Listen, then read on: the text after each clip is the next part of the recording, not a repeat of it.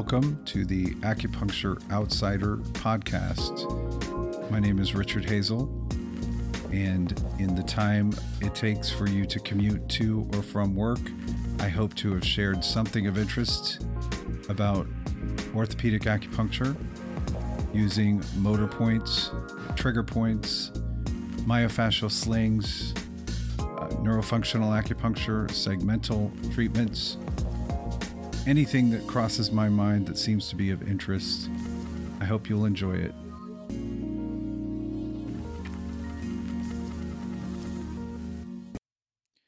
Hello, and welcome to another episode of the Acupuncture Outsider.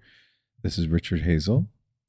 I hope I don't sound too um, groggy, but I had a tooth extracted yesterday, spent the whole day on. Uh, liquid diet and just feeling a little bit fatigued, maybe not as um, energetic as I would like to feel. But um, I wanted to talk about a patient that I saw on Friday. Um, her daughter brought her in with extreme pain. Um, she is about 88 or 89 years old. Her daughter had her in a wheelchair because her knee pain is so bad that she can't even bear weight on her knee. Um, and when I talked to her about her knee, she she said it's always a six or seven on the VAS pain scale. So um, even even when not moving, even just sitting, she is at a six or seven. So pretty tough. Um, she has osteoarthritis in both knees. They said both knees are quote unquote bone on bone. She has been through physical therapy, cortisone injections, nerve ablation, um, just about everything the doctors could think of to help. And it has not helped, and in fact, has progressed and become worse. And because of trying to walk with a either a crutch or a cane. I think a crutch. Um, her right shoulder was giving her a lot of pain. So both keep her awake at night, which is the biggest concern. She can't sleep or she can't sleep well. And so her so her it's her right knee that hurts.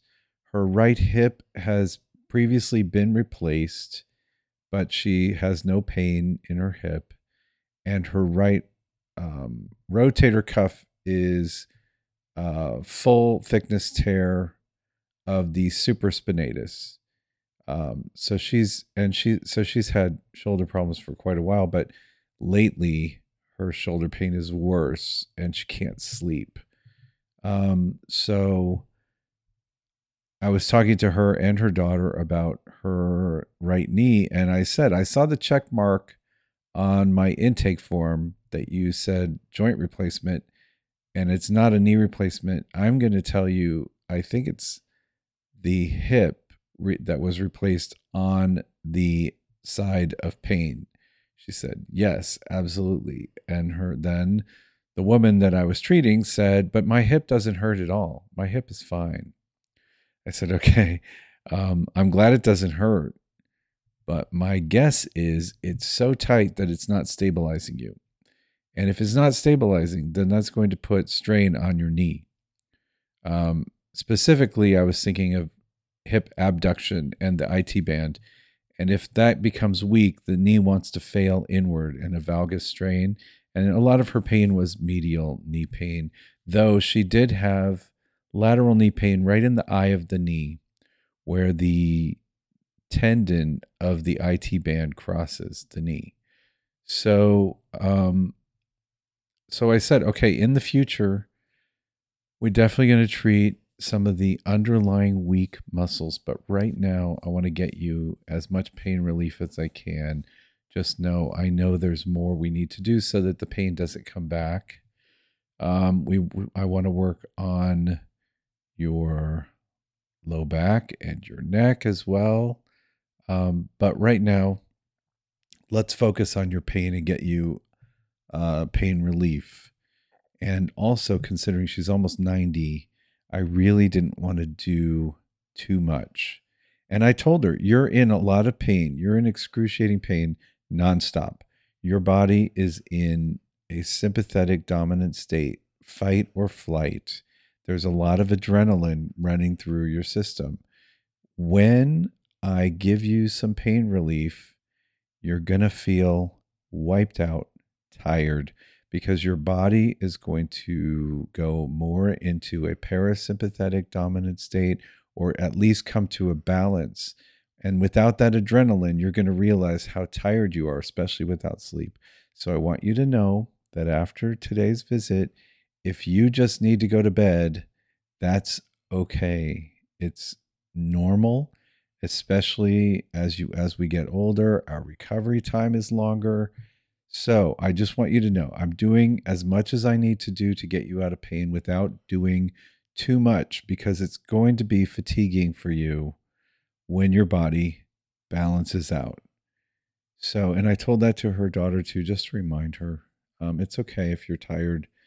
And we and I intentionally set her follow up for two weeks out, not not the next week, because I know her healing time will be longer, and she may actually not feel much improvement in the first couple days after treatment.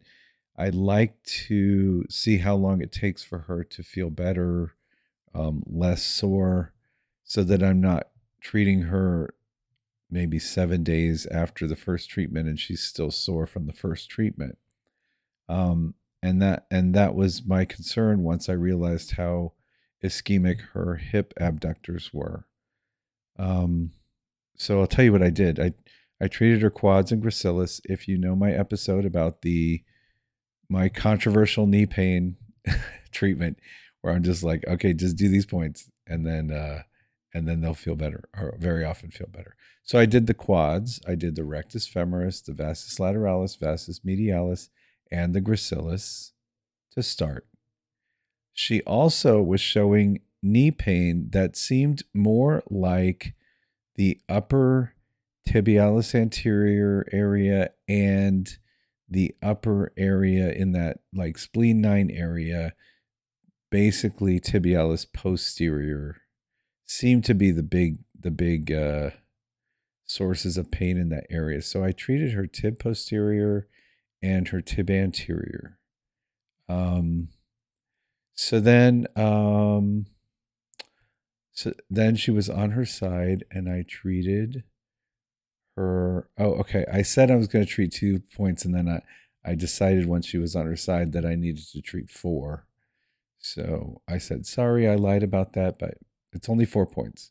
Um, because when she was lying on her side, her gluteus minimus area was rock hard. Her TFL area was rock hard. She had uh, she winced when I pushed on her gluteus medius and piriformis. So I said, okay, we've got more here than I thought. We're going to do all four of these points.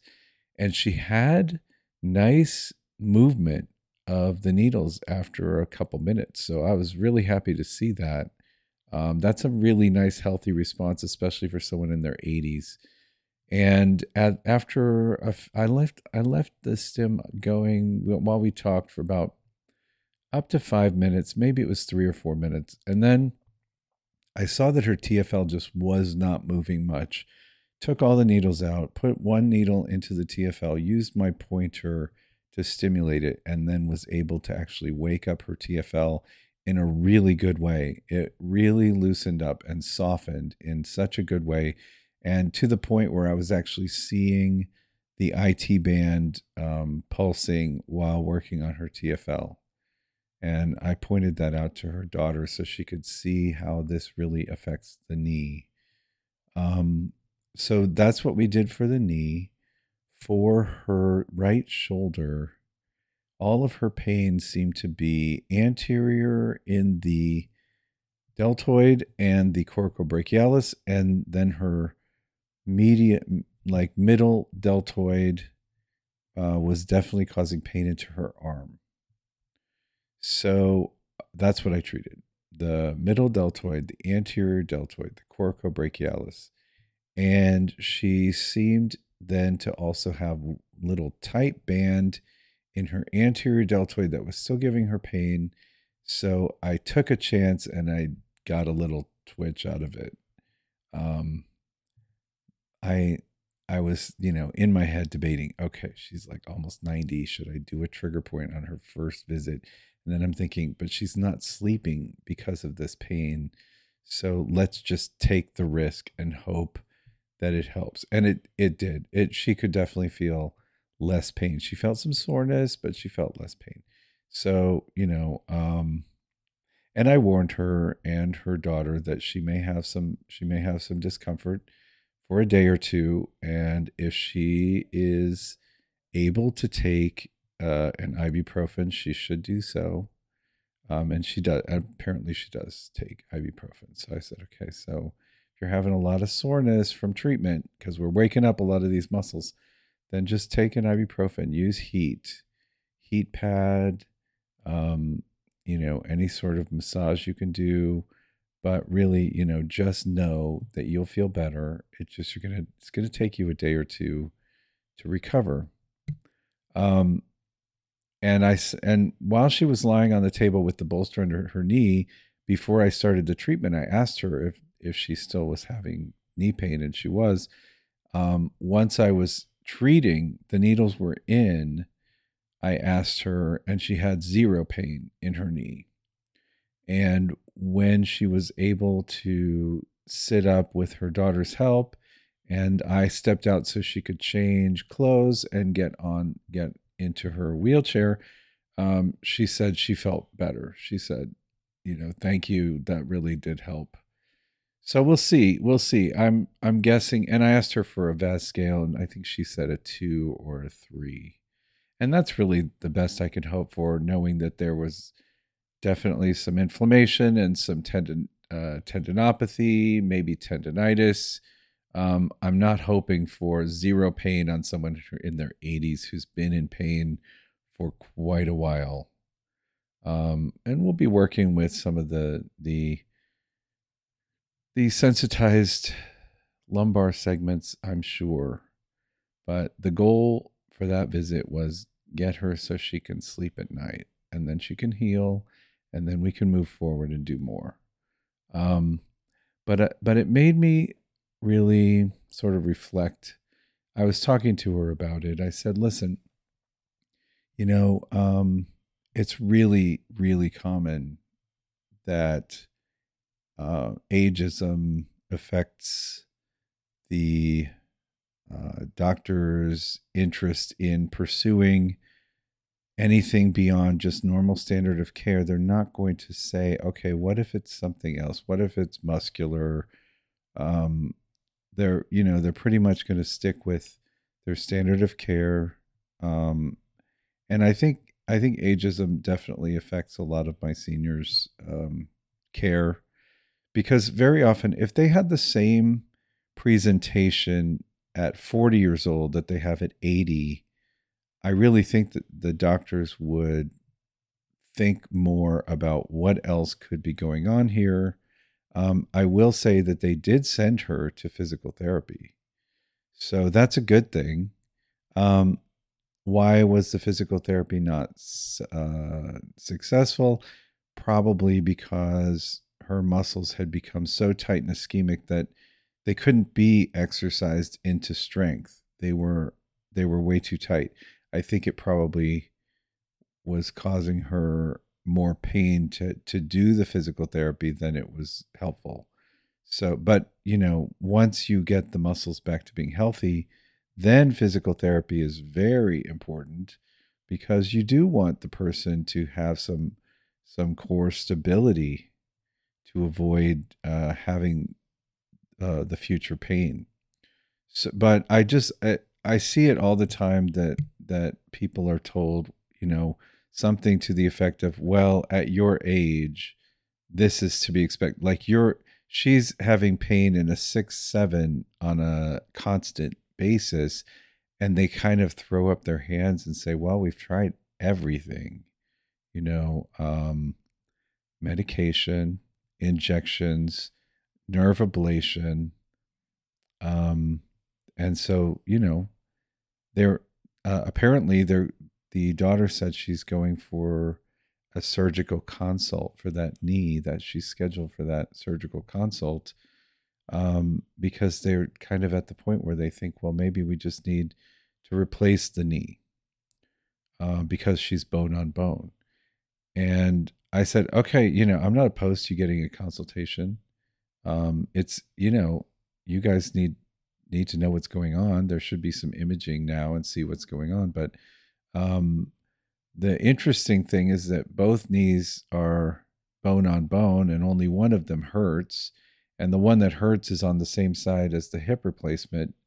So there is there is an argument to be made that we should try a few sessions of acupuncture before you decide to do surgery. In my experience, if the surgery is being done because of unaddressed muscle imbalances, then you're just going to be right back here after the surgery because the muscle imbalances will not have been corrected by the surgery. And you're going to go into the same problem that you had before um, because those muscles are still not stabilizing. So um, it's definitely worth us uh, trying to correct muscle imbalances to see how much that relieves the pain before uh, a knee replacement on someone in her late 80s. Um, so that was uh, that was what I was doing on Friday, and it um, you know it just made me think about our whole healthcare system, especially in the U.S. Um, we're so fixated on medication that we don't see the issues that are being caused by musc- musculoskeletal imbalances, postural issues, ergonomic issues, post injury muscle shortening. We just see everything as something that has inflammation or a neuropathy that needs uh, a medication to block the pain, as opposed to asking, why is that nerve causing problems? Why is there tingling in that limb? Why, you know, why is there nerve pain? Hmm. Um, unfortunately, our medical system just sort of throws it up its hands and says, well, we looked at the spine and that seems fine. So I don't know what your problem is. Um, or, or, you know, someone's in a lot of pain after they've had a major uh, surgery. So they've had their hip replaced and they're still in pain. And then, you know, eventually the doctors do another uh, MRI and they say, no, this, this is beautiful. My work is beautiful. I don't know what your problem is. And then if you happen to be over 65, then the next part is well, at your age, or we would recommend that you lose some weight. Um, they, weight gets blamed a lot for hip, knee, ankle, foot issues. And while it absolutely can make things worse, um, very often it's just muscular issues causing the problem and not the person's weight. Because um, there's plenty of pretty heavy people walking around without knee pain, ankle pain, joint pain. So um, it can be done. and when the muscles are healthy, then um, it is fine. So it's just unfortunate because I just think there's this missing um, area in our medical you know expertise that um, we we absolutely need, especially for our seniors. We can't keep putting everyone on medications for everything. So many.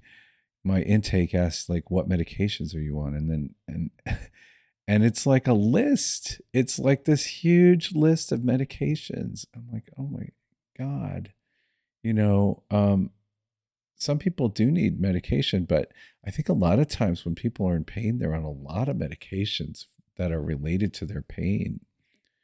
And wouldn't it be great if we started treating the muscles so that they didn't have to be on all those medications? Um, all right. Anyway, so that's uh, that's my um, that's my take on it, my two cents. Um, I hope you have a great week, and I will talk to you soon.